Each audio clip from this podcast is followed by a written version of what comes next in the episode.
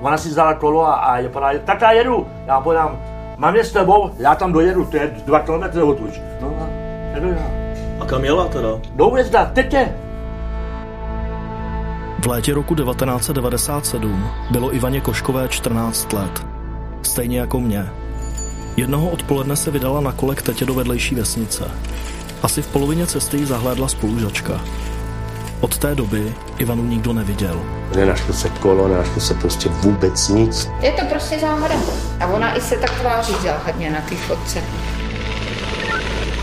Policii se nepodařilo zjistit žádný důvod zmizení. Jakoukoliv informaci volejte policii na linku 158. Ale za Ivanku bych dala život. Schází to, no. Bolí nás to všechny. Jmenuji se Petr Hátle, pracuji jako dokumentarista. Je začátek jara 2017, pár měsíců před promlčením případu. Vydávám se na cestu po stopách Ivany. Za rodiči, přáteli, vyšetřovateli. Nechci se smířit s faktem, že by člověk mohl prostě zmizet, bez stopy, za bílého dne.